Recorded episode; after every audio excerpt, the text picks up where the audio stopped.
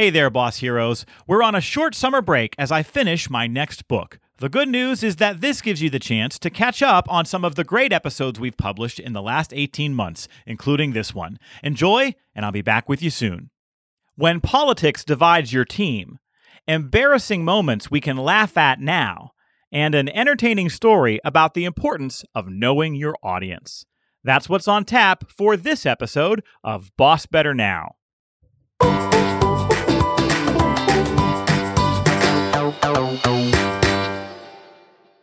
You're listening to Boss Better Now. Please welcome speaker, author, and student affairs veteran, Joe Mull. Hello, boss heroes. Welcome to the show. Please take a moment right now to bask in the pride of everything you faced and accomplished last week. Maybe you had some hard conversations, some long hours.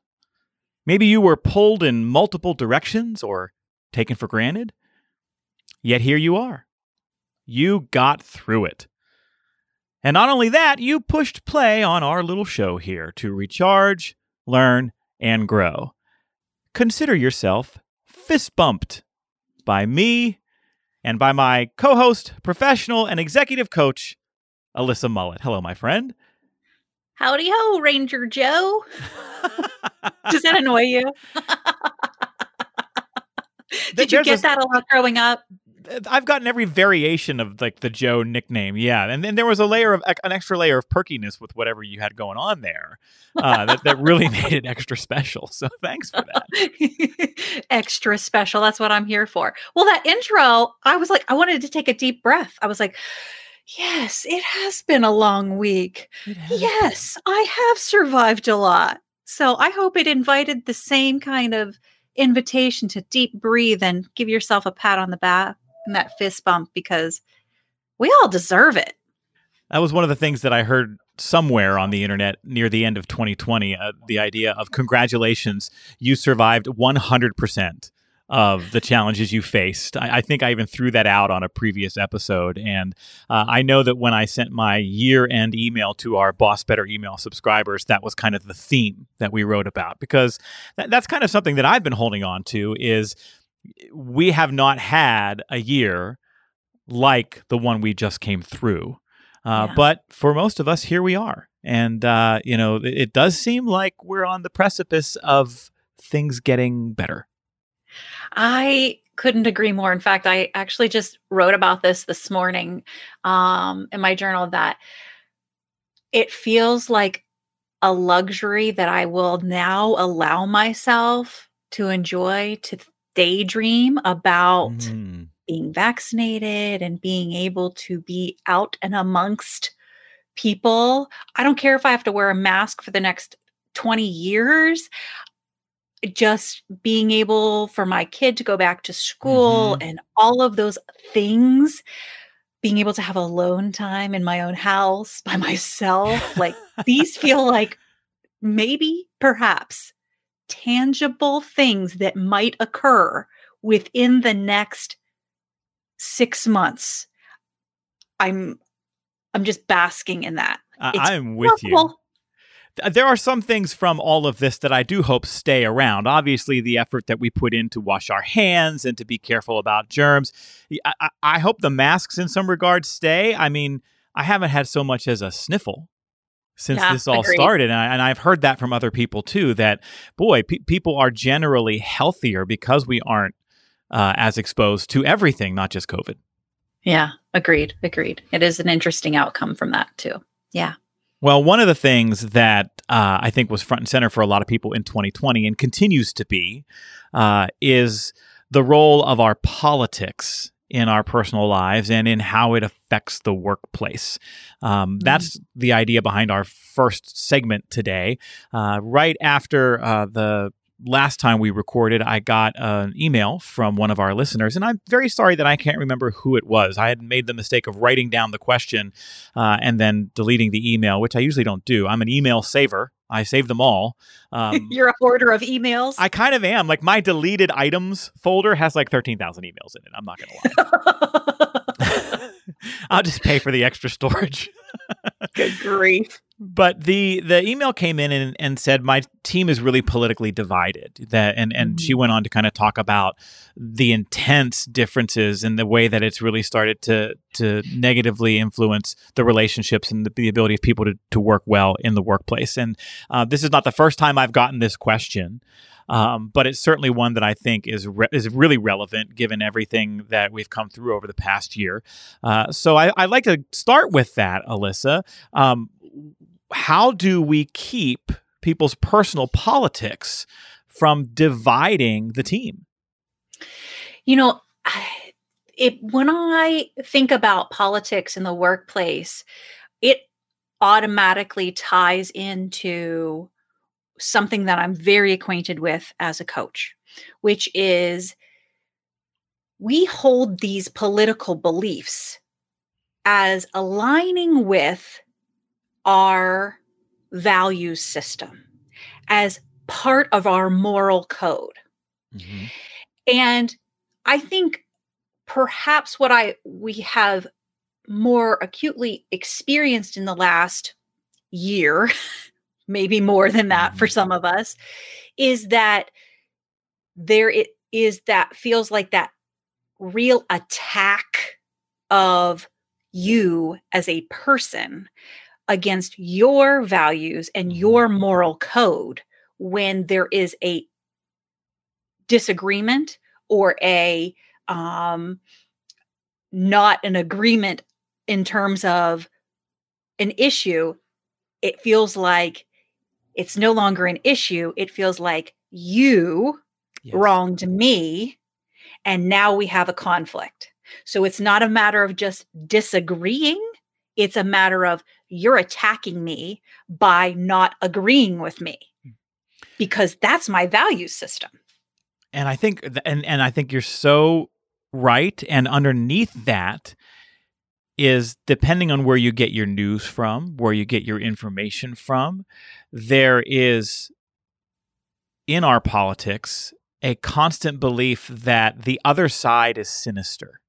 Mm-hmm. That that they are um, driving our country into the ground, that they're hateful, that there is um, a certain level of your your world is going to be um, painful if these evil people are allowed to come into power. And and I'm I'm kind of painting with a broad brush right now and, and intentionally so. Um, yeah. But if you believe that the person whose politics are different from yours is quietly, secretly plotting to you know and we've we've heard about QAnon in the news and you know that they're that, that all the Democrats are pedophile you know like there's a reasonableness that that moves away from our understanding of each other when politics mm-hmm. gets involved. Yeah. And when that comes into the conversation it just widens the gulf. So what are some of the things that you have heard from leaders about their experiences of how they're experiencing this kind of divide in the workplace how's it showing up specifically um, you know is it in your face like people are like having shouting matches or is it this kind of like divisive there's no longer a a camaraderie mm-hmm. a connection that people are willingly pursuing with their colleagues because they now believe or have been told you know that their political opinions differ how are people showing up specifically with that divide? I think it, it happens in a couple of different ways. I think in some places it's it's one or two louder voices where, where maybe the, the the team have all sort of come from the same political viewpoints but maybe someone else on the team stands alone with a different viewpoint and that creates some strife. Or maybe there's mm-hmm. one person who is kind of a pot stirrer and um, is constantly calling people out or challenging them in one way or another related to politics. Uh, and that pot stirrer can certainly do harm. Not to be confused with pot stickers by the way which are delicious. Um, um, yes, yes, they are. Sorry to throw you off there, but um, you know what I'm seeing from a lot of leaders is some folks will say, "I just don't want to talk about it. We, we, we, I, it's an off limits topic. Let's uh, let's not bring mm. politics into the workplace. Let's check that at the door. Believe what you want to believe, but but uh, it's too divisive and it's it's um, mm. too touchy a subject for us to to bring into the workplace. And I really get that. And and and I'm not I'm not of a mind that that's a bad strategy. If that's what it takes in order for people to coexist in the workplace, then maybe that is the way to go. Um, on the other hand, though, we also have some folks who will say, well, I'm just going to try to find people to join my team who think what I think and believe what I believe. And um, I mean, good luck. You know, the, mm-hmm. there's the, the, the talent pool out there is already challenging enough when you're trying to find someone who is available and qualified and a good fit for your culture and your team. And um, when you layer that in, well, then you've also got to believe what we believe politically. Um, in addition to being challenging, that also might be illegal um, from an. HR standpoint. Um, and so neither of those, I think, are sustainable. What are you hearing in terms of how it's showing up? So this is so interesting. I um whenever you were talking about the um information sources, how we, you know, get our information, what people are consuming, and then how that filters into the workplace and and leaders just trying to, you know, perhaps one strategy is to have them leave it at the door. I don't know how feasible that really is, right? right? Because to me, it's it's a an it's part of my values system. You know, mm-hmm. I believe it so thoroughly aligns my beliefs with my political that this is who I am. And so whether or not I'm overtly you know, saying this is what I believe and you should believe it too, blah, blah, blah, blah, I think it's going to seep in. So one of the the um, most recent webinars that I had um, the privilege of sitting in on this week was actually um, on the topic of creating psychological safety mm-hmm. in the workplace. And you know, there's tons of strategies and definitions out there for what that means, right? Um, but there, these constructs of how um, we show up as leaders um, and what happens when we try to um, bridge a divide such as this. Are we risking um, alienating one group or another, right, of the divide? And then um, in terms of also trying to uh, show up as a, an, an individual who isn't trying to take a side, but also has to lead authentically. Like, how the heck do you do that, right? Um, what I think is most interesting about how people experience psychological safety in the fact that they are able to express themselves and be heard in the workplace um, and feel responded to in a way that does not make them feel attacked. Yes. So that would be the number one strategy for me is to say, okay, how are we communicating so that we're not feeling attacked? And so again, I go back to what I know, which is my values. How do I communicate in a way that says that doesn't really align with my values and where am I willing to say, okay, this isn't a personal attack and acknowledging that, right? And I think that as a leader, we have to be able to address that elephant in the room to say, we, this is a whole, this topic of pol- politics, right? Is we have to look at this and say it's not a personal attack. And so, how can we be thoughtful and and still bring our full selves to the workplace but also create an environment of psychological safety in the workplace. And let's recognize and acknowledge that you are coming to that with a, a fairly high level of emotional intelligence and a, a, level of emotional intelligence that not everyone else has. And sadly, in some cases, it is a personal attack. You know, mm-hmm. and I mm-hmm. think this is where this is where it gets really tricky around the politics because yeah for some people, their politics dehumanizes other people. Mm. Their politics devalues the lives of some other people. Their politics accepts and tolerates the suffering of other people. And mm. so it's easy to experience that. as a personal attack. And I, and I think that's what makes it such a, a a force in the workplace that can do so much harm. But I think your point about thinking about the quality of the interaction is is what's key here. When I get this question in, in workshops, or the first thing that popped into my mind when I got this email and saying, How do we manage this? was that as bosses, it's our responsibility to create standards for behavior and to enforce those standards for behavior in the workplace. And so there have to be some standards around the quality of the interactions that take place between people at work. And those standards have to be related to how people give feedback, share feedback, how they talk to others, how they listen to others, even mm-hmm. things related to the words that they use and their tone of voice.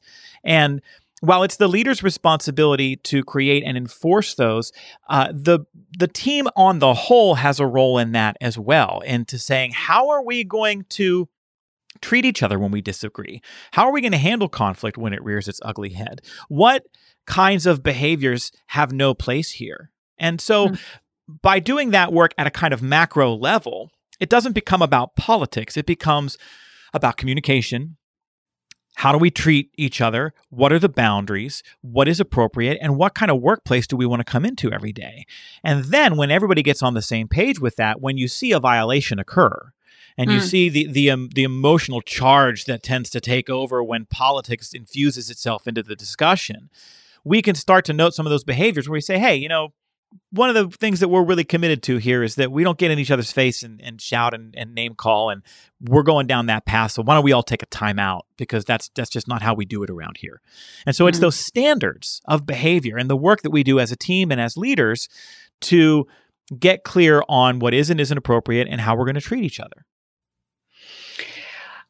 I love all of those those tools. Um, one of the things that I have in the back of my mind is this kind of default um, language, right? Um, that uh, I don't know if it will decompress or you know diffuse for anyone else, mm-hmm. but when I feel myself getting heated and getting charged and feeling personally attacked and all of the rest of the things, mm-hmm. I can say to the other person, out loud. I can feel like this discussion is going to be really, you know, could be really engaging and interesting and productive, mm-hmm. perhaps.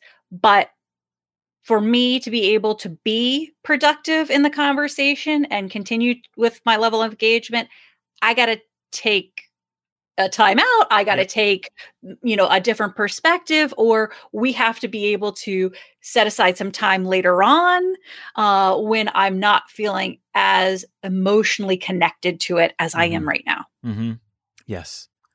And be able to give yourself a timeout and to acknowledge to the other person why you're taking it, right? Is, is it's kind of conflict resolution 101 I was just going to say, it feels kind of like this kind of feels like marriage therapy, right?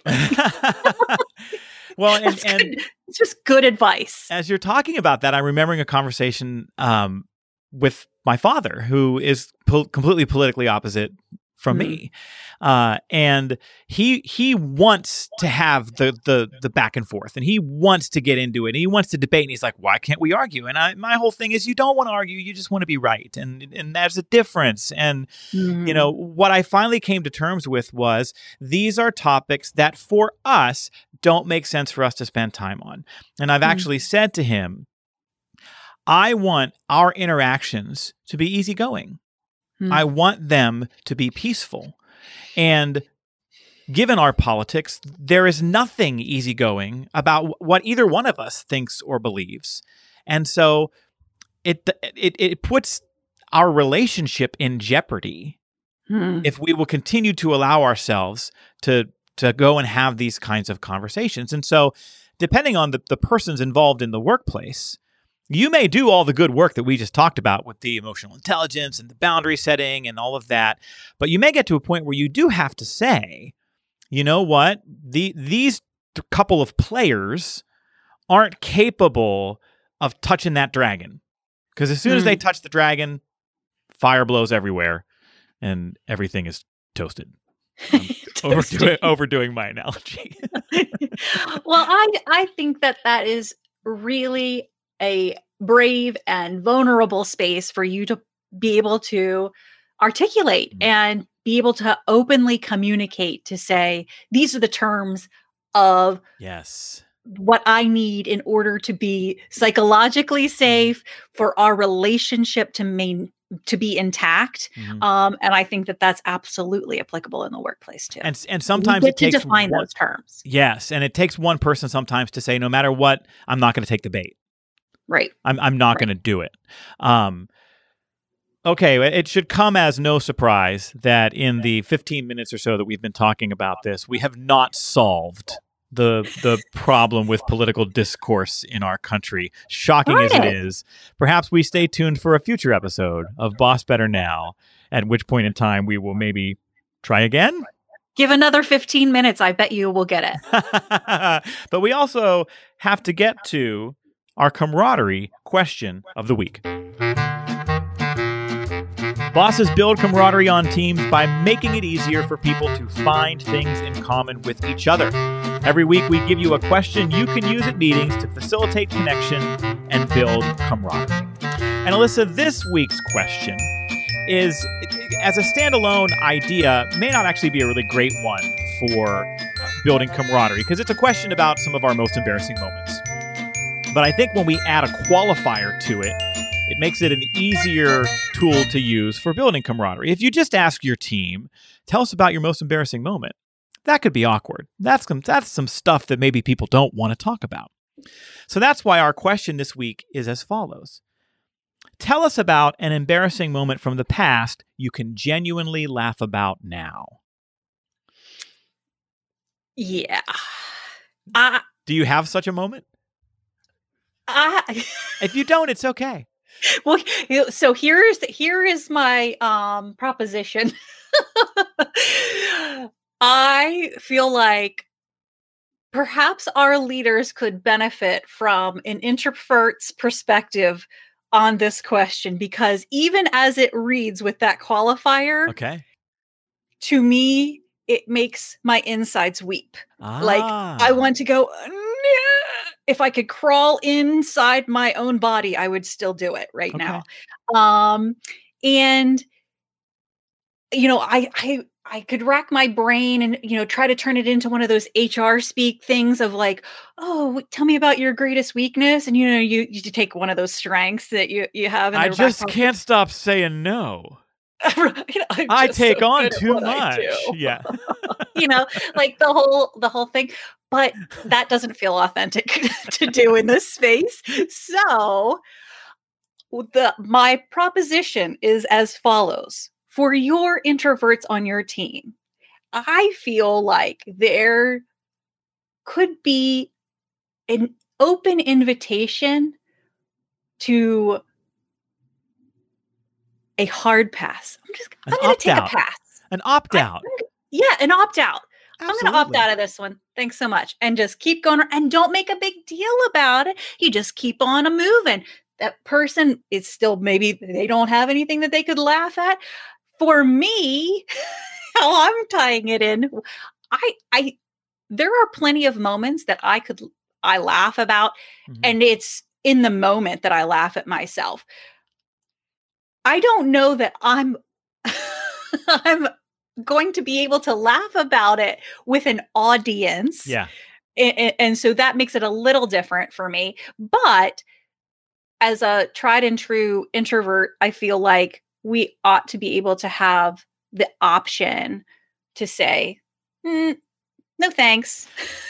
I actually want to take that to another level. I think that okay. applies to any of the camaraderie questions of the week that we yes. put out there. If you're going to try to take a few minutes at your meeting or at a huddle to try to help people find things in common with each other, and you ask a question that asks people to reveal things about themselves, you should be completely okay with at any point in time someone saying, "Yeah, I'm going to pass on the question this week." That's just nope, nope. Uh, that's not for me. Hard pass. Like you said, I'm opting out. No questions asked. And and I think it's important for the leader to set those ground rules to, if you will, create that psychological safety that you referenced earlier uh, to say, listen, anytime, and, and you have to come back to it over and over again, right? If you're Oh, going to sure. do this kind of thing, you have to kind of constantly say, by Yes. the way, general standing rule, if you don't want to answer the question, it's totally okay. Nobody's going to fault you for it. Um, but if you, you know, if you have an answer, we'd love to hear from you. And that let that be enough. Yes. Thank you. My introvert says thank you deeply. well, I, I would still ask you, oh, what do you have to share? Because I can't wait to hear it. I, I, I am a treasure trove of most embarrassing moments because you know I'm I'm clumsy and you know there's a whole lot of reasons. Um, the story that I thought of when I first saw this question though it is kind of fun now. It wasn't for me in the moment, but I will share it to you because it, it's probably a little bit entertaining. Um, as you heard at the top of the show, I am a student affairs veteran. I worked in student affairs and higher education for almost 10 years. Uh, for those who don't know, student affairs comprises a lot of the non faculty kinds of roles on a college campus. So, all, all the student life stuff. These are the people who run the residence halls or the health center or the career office or the uh, student programming center that, do new student orientation, Mm. etc and, and I did that work for a lot of years, and it was very fulfilling. Uh, and it, it's a special time in my life. And at, at one point, I was the residence hall director uh, for a large complex at Ohio University in Athens, Ohio, where I got my graduate degree. And I had been assigned when I got there to a residence hall, two, two big buildings with a large staff that had had some bumps in, in the year prior to me getting there. Um, and so I, I, was doing a lot of work to not only try to um, coach the student staff to higher levels of performance, but to challenge them sometimes on, on, some of their thinking. And so when you're a hall director, you usually have a group of RAs, right? These are student uh, student life folks who, who live on the floors and kind of build community and, and, and enforce the, the rules of the residence hall. Gotcha. And Don't let you drink and all that kind of stuff. That's right. That's right. Okay. Um, and on my team, I had a couple of, and, and I'm going to say this with an asterisk next to it, knuckleheads. Um, they weren't. They were wonderful kids. They were bright and they did care about the work. But for one reason or another, they seemed to get something out of playing the role of knuckleheads, right? It made other people laugh and it was just cool to not, you know, I'm too cool for school and I don't care. And boy, I sound really old when I say that. um, Yes, yes, you do. and, and there were some times when that's totally okay, and there were also some times when, as as the supervisor, I had to swat that down. So that there's a little bit of sort of vague backstory here. Um, we're about halfway through the year, and one of the things that we tried to do once a quarter was take all of the housekeepers in our residential complex out to breakfast Hmm. as a thank you for the work that they did all year round for keeping our facilities clean. And if you're a housekeeper on a major college university, your schedule is not 9 to 5, it's like 3:30 to 1. Yeah. Um and so when on the days when we would need to take them to breakfast, we would have to be over at the at the breakfast hall at like 6 or 6:30. Hmm. And so um, the time was coming up for us to do this, for us to take the housekeepers to breakfast. So we're having a staff meeting one night. And we're going through the agenda, and I announced that, hey, by the way, um, next you know next Thursday morning is going to be the the housekeeper breakfast. Please make sure you're there on time. Um, you know, it's it's really important that we continue to express our appreciation for these folks. And um, one of my knuckleheads, again, good dude, really good dude, but for one reason or another, he raised his hand and said would you be able to just call my room to make sure I'm up that morning? And I don't know why, but I had this really strong reaction to it in, a, in the moment. And it, it, was probably because there had kind of been a pattern of knuckleheadedness here and sort of Yeah. the pushing of the buttons and the boundaries. And I just sat up straight and I said, Did you just ask me for a wake up call? And he laughed, and that was the wrong thing to do. that was the wrong thing. Because this was the moment when I was done and it all came out. Right. And I will acknowledge that I was at the time like 25, 26, you know, so a little, I'm a little more mature now. I like to think than I was back then. But I said, Did you really just ask me for a wake up call? Let me ask you a question. Does it say Holiday Inn on my shirt? Do I look like I work at the front desk of a hotel? Let me tell you something. And what came next, Alyssa, was a speech. About how sometimes in life you need to be where you need to be when you need to be there. And part of being a mature response, and I sounded just like this, I'm sure that I did. Part of being a, a mature, responsible adult is not expecting failure and asking for forgiveness, but deciding that I am going to just make sure that I do not fail in this moment. If you care enough about those housekeepers, you're going to be there and do whatever it takes to be there on that day. I cannot believe you would come to me and ask me for a wake up call. You're a grown man. You mommed his butt. I did. And so it should come as no surprise to you or our listeners that on the day of the housekeeper's breakfast, I overslept. Oh, sugar bits. oh. my Punchy burn on you. Phone rang in my apartment and it was one of the the RAs on staff, Joe. And I'm obviously sleeping. Yeah.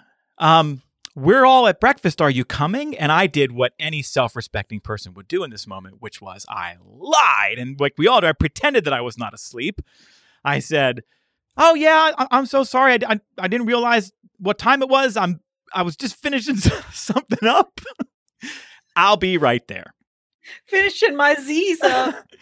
and the other thing to know is that I had all the breakfast passes so they couldn't go in and eat. So I've got like 18 RAs and 11 housekeepers, and they're all waiting for me in the lobby of the breakfast buffet cafeteria spot. And so I walk in, and of course they burst into applause. Uh, and and as you can imagine, could not resist ribbing me for uh-huh. My my goof. The highlight, of course, was when one of the RAs uh, called everyone to order, stood up on a table, and perfectly recreated my speech. about how sometimes you gotta be where you need to be when you need to be there, and that's the sign of adulthood and maturity. And and it was, I was mortified, but I took it like sometimes you just gotta take it like a champ. And uh, I, I don't know that I was as hard on them after that, but it was a, a most embarrassing moment that I I can laugh at now after the fact. Well, I'm glad that you can you can laugh at that now. Uh, I'm I'm sure you are also a good sport at, about it in the moment. Um, but yeah, that crow must have tasted real tasty. It was quite bitter. Yes, and that is our camaraderie question of the week. All right, folks, if you enjoy our show, and you are listening on Apple Podcasts, we'd really appreciate it if you would take a moment today and leave us a review. Just scroll to the bottom of the list of episodes, click write a review, and drop a few kindly sentences about our show. It would also mean the world to us if you would compose a post on one of your social media accounts telling others about our podcast and encouraging them to give it a listen. Tell them we give away a lot of free stuff. Tell them you could win a car. Tell them if you listen to the podcast, you get a kitten. I mean, we can't do any of that. But if you go out and say that, you know that's your social media profile we don't have any you know control over that uh, and if you're going to do any of that don't forget to include a link to our website at bossbetternowpodcast.com okay alyssa the last thing that we're doing today is a story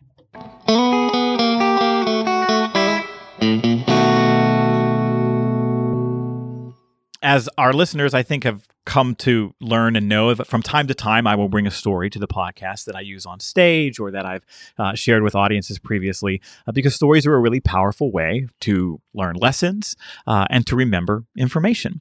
Uh, and knowing that I was going to talk today about that kind of most embarrassing moment with the speech and the oversleeping uh, at, during my time at OU, it reminded me about another story uh, from my time at OU that I think would be fun to, to share. So uh, we are going to depart from Alyssa for just a minute here and uh, come back to her right before we end uh, as I prepare to share the story that I call Lincoln 225. Ohio University in Athens, Ohio is what college is supposed to look like. 100 year old red brick buildings are surrounded by sprawling greens and mature trees. The landscape is constantly dotted with bike riders, joggers, students on blankets or under a shade tree reading a book. Arriving on campus is like stepping into a high gloss college brochure. OU is where I got my graduate degree and is one of the places I worked during my student affairs career. And at OU, I was, as I mentioned earlier, a hall director. I was the professional staff person responsible for running three buildings, housing 900 students, and supervising a staff of 18 resident assistants. Now, most college campuses experience their share of student partying and alcohol fueled misadventures. Residence halls, or dorms for the depraved and uninitiated, are where much of this mayhem takes place. As a hall director, a normal Monday morning would find a pile of incident reports on my desk from the parties that were broken up by the weekend duty team during their rounds.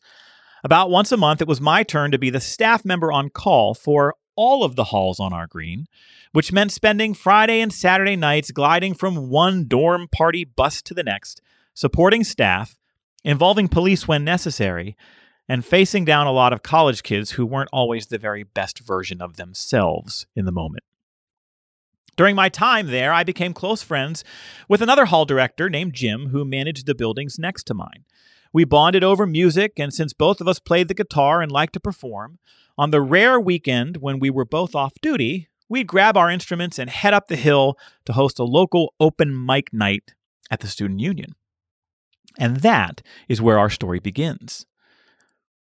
The two benches in front of Lincoln Hall are the perfect waiting spot for friends who have made plans.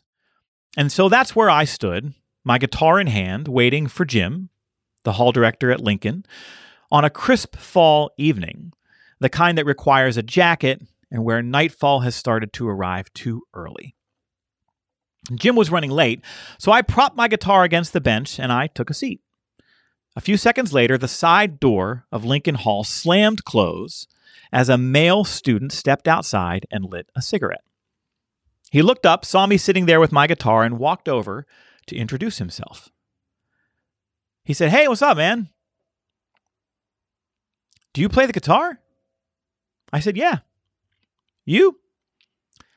He said, Oh, no, I don't know how. He took a draw on his cigarette, and then after a pause, he said, You partying tonight? I tried hard not to smile, and I said, Ah, that's not really my scene. And then I asked the question that had to come next. The one that, had I not asked it, would have felt like a break in the natural order of young adult conversation that unfolds on college campuses the world over. And so, with a forced nonchalance that quite frankly, should have scored me an Oscar nomination. I casually asked, You partying tonight? His answer was perfect. Hell yeah, dude. Lincoln 225. Cool. So, what's the plan? And like the villain in the movie who has inadvertently been tricked into the monologue that reveals his evil master plan, my new friend let fly with all the details of the party starting soon just behind me on the second floor of Lincoln Hall. I heard it all how they were sneaking the booze in, what was on tap, how they were collecting money, how they were keeping watch for the duty teams on their rounds. He was so proud. And then, with a generosity that would have made his parents proud, he said, Hey man, stop by if you want. To which I replied, Thanks. Would it be okay if I brought my friend that I'm waiting for? And he said, Sure. Where do you live? I pointed to the building across the green and said, Right there. I'm the hall director. It's rare to see another human being actually move in slow motion. But that is precisely what happened to my new young friend as his mind processed the sentence that now hung in the air. He stared, blinking, as if not comprehending. I said, Yeah, I'm, I'm the RD of that building over there, and I'm actually here waiting for the RD of your building. You know Jim, right? His mouth slightly open, all he could do was nod. And of course, at that moment, right out of central casting, the door behind us slams shut, and now here comes Jim, heading right for us. And with delicious irony, Jim arrives at the bench and says, Hey, Corey, what's happening? Corey stood frozen. His eyes darted back and forth from Jim to me and back to Jim. And as someone who just can't stomach human suffering, I tried to perform a gentle rescue. Corey was just telling me about how his plans for tonight had to be canceled at the last minute, right, Corey? All Corey could do was nod. As Jim and I walked up the hill carrying our guitars, we left Corey standing there, a little dazed. We placed a quick call to the duty team that night and encouraged them to stop by the amazing party in Lincoln 225 later.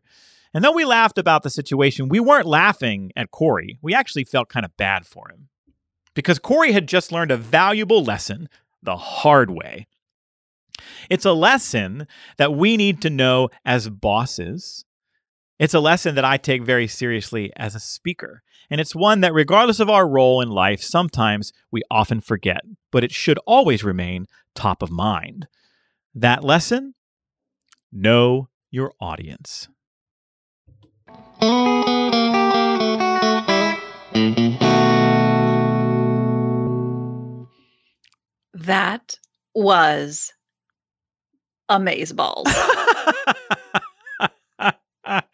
That's one of those stories that if you work in student affairs, if you work on a college campus, there's a certain amount of of uh, enjoyment I think that that story brings about. If you've ever been the kid who got in trouble for drinking in the residence hall, it just feels like we're spiking the football. All of it. Love it. Well, my friends, remember, this is your show. We want to hear from you. Share your comments and questions by emailing us at bossbetternow at gmail.com. If you want to get more help like what we do here on the show, then head over to bossbetternow.com and subscribe to my free Boss Better email newsletter. Twice a month, we share videos, articles, and more, all designed to help you boss better. That's our show. Thanks for listening.